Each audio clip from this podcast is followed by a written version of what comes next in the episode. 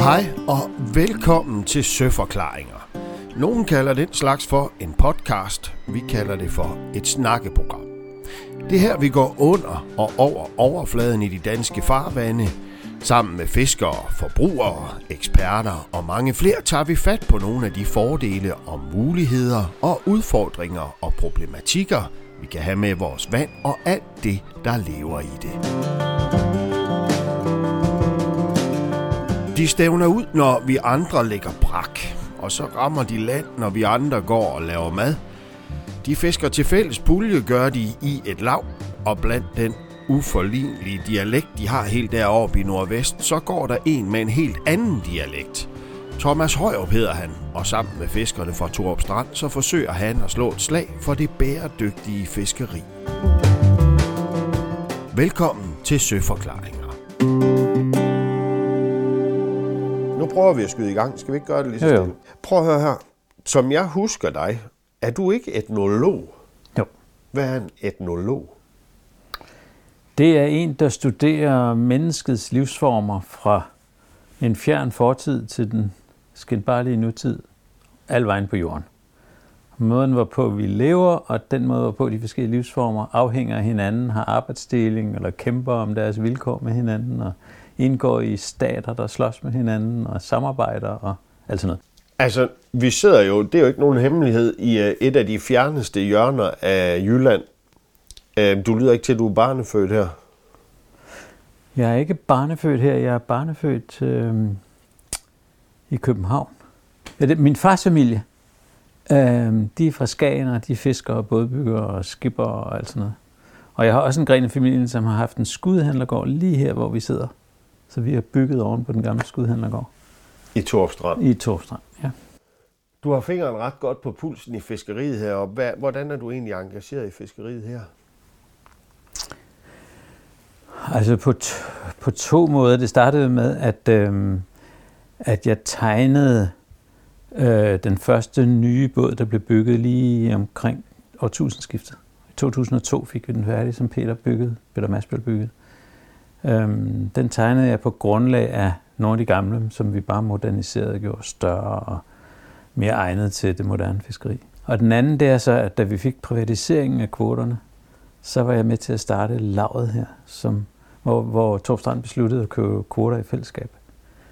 Øhm, Lad os lige blive ved den. Det er to tusind og syv, ikke sandt? Privatisering. Det er to tusind og seks. to tusind og seks.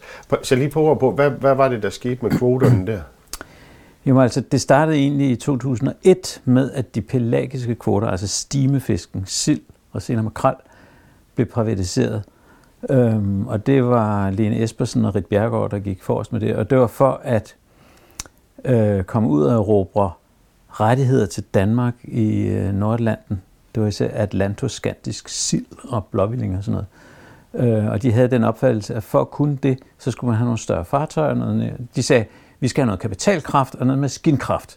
Og det kræver, at vi giver det mu- gør mulighed for nogle få at købe alle de andre ud af sille- og makrelfiskeriet, sådan at de bliver store nok til at bygge nogle store fartøjer og komme ud og råbe kvoter til Danmark. Den betød jo, at øh, masse fiskere solgte deres pelagiske kvoter, sille, makrel og industrifisk. Og så investerede de i stedet for i Øh, skibe, hvormed de drev fiskeri efter bendisk og demersalfisk, altså rødspætter, torsk og alle de andre bundfisk. Og det begyndte jeg at påføre de fiskere, der i øvrigt fiskede det, en hård konkurrence. Øhm, og så kom Fogh-regeringen til, og de besluttede så det, de kaldte at give fiskeren, fisken til fiskerne.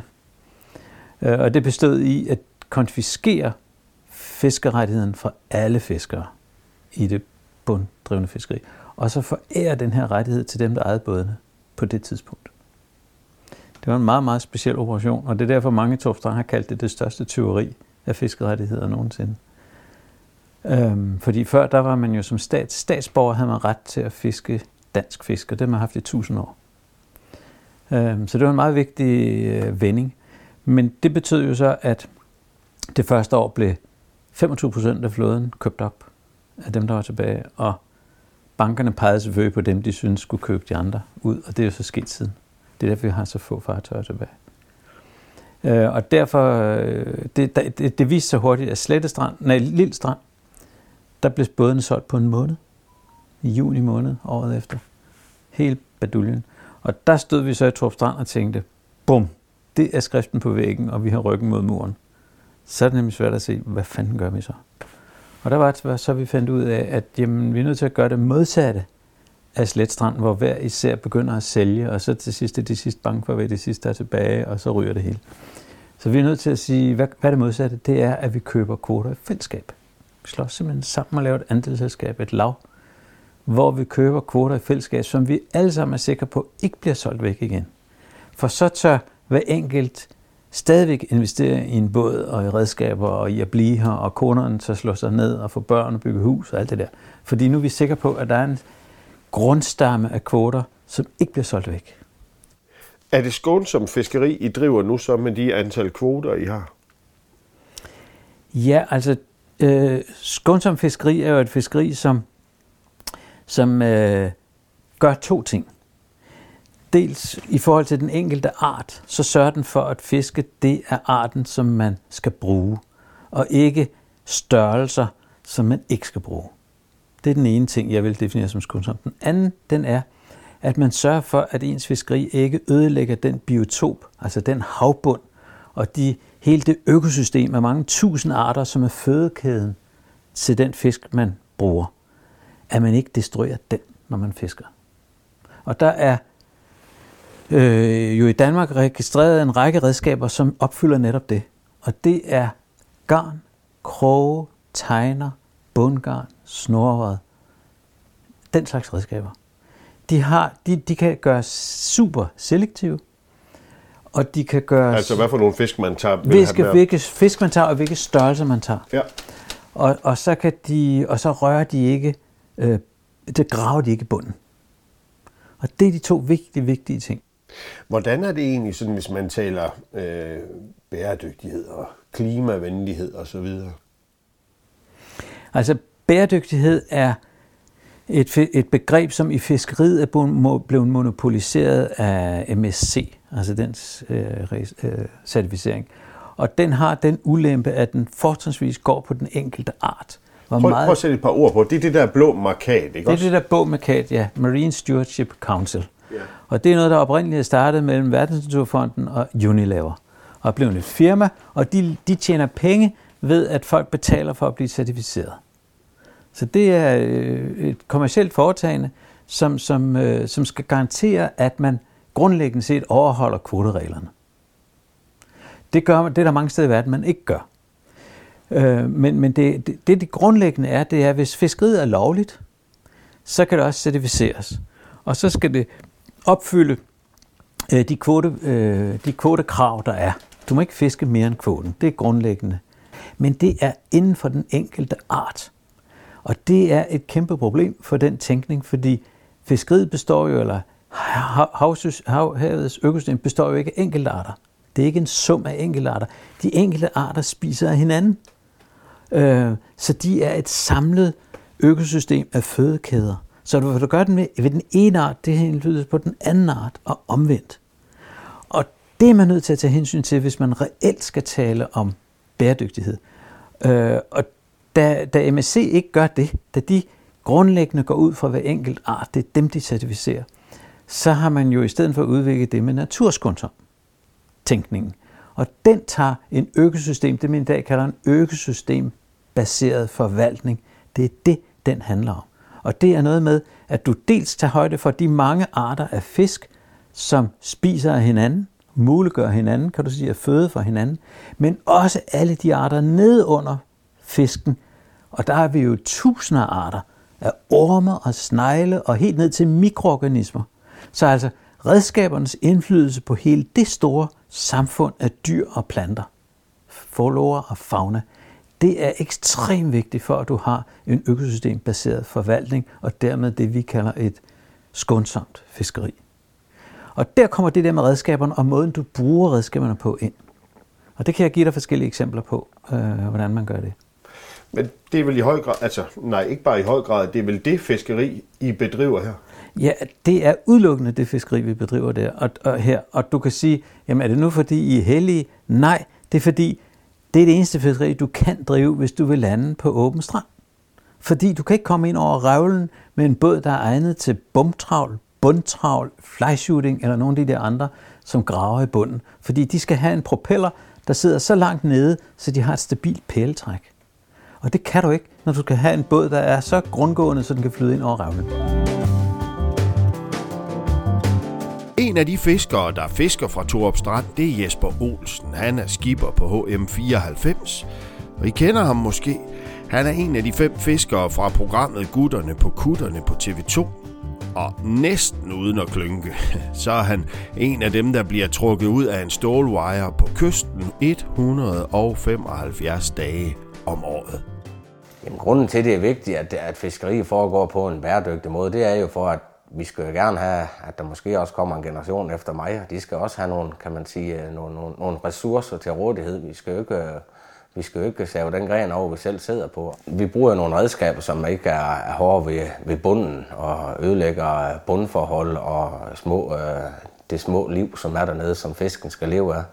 Selvom vi ikke lige sår i den forstand som landmand, så skal vi jo stadig dyrke det, så vi passer på tingene, som er egen baghave, og sørger for at og, og, og tager, udtager altså selektivt, så vi ikke overfisker tingene. At det passer, at vi kan få en, en dagløn ud af det, og der også er noget at komme efter i morgen og om hundrede år. Er, er fisk egentlig, er det sådan en klimavenlig fødevare?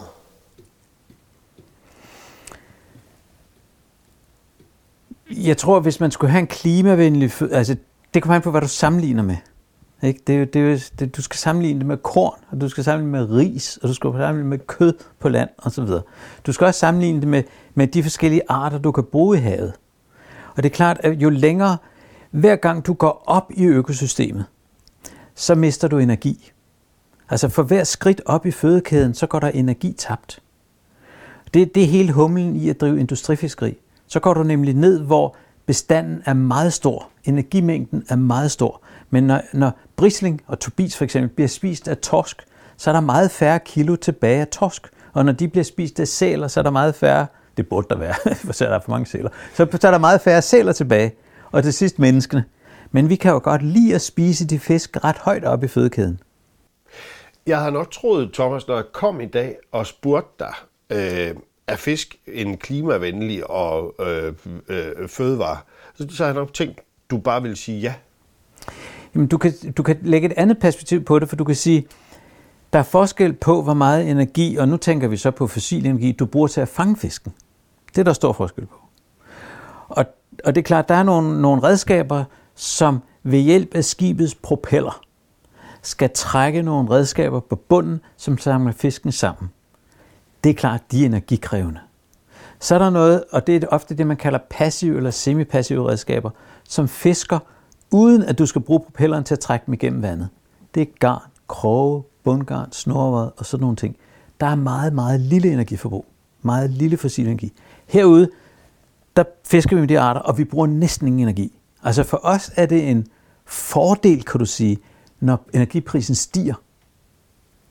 Nå, hvordan? Fordi så har vi en komparativ fordel, fordi vi bruger meget lidt energi til at fange fisk. Ja, okay. Det er en klimavenlig form for fiskeri. Det er en energilet form for fiskeri. Det er lette skibe, det er lette redskaber, det er redskaber, der ikke graver i bunden. Alt, og, og vi har tæt på til landingspladsen. Så det er alt sammen noget, der gør, at det er et utroligt energilet fiskeri. Overskriften for vores snak er, at fisken er en bæredygtig og klimavenlig råvare. Er den det? Hvis man fanger den rigtigt, ja. Du kan godt fange den klimavenligt, så skal du sørge for ikke at bruge fossil energi.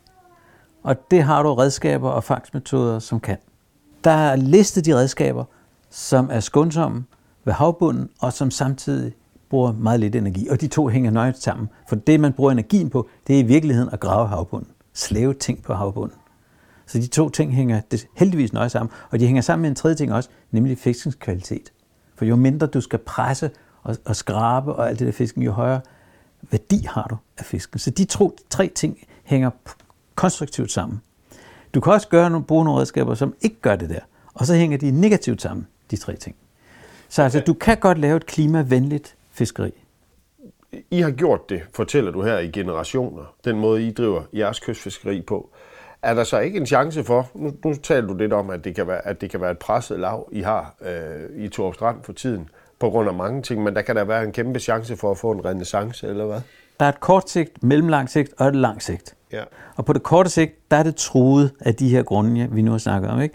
På det mellemlange sigt, der tror jeg, der nu er en bevægelse i gang, som vil sige, at vi er nødt til at, at omstille noget af fiskeriet, fordi det er så hårdt ramt mange steder i det danske farvand, så vi er nødt til at omstille til, til de mere skånsomme redskabsformer og okay. driftsformer. Yeah. Det er vi nødt til.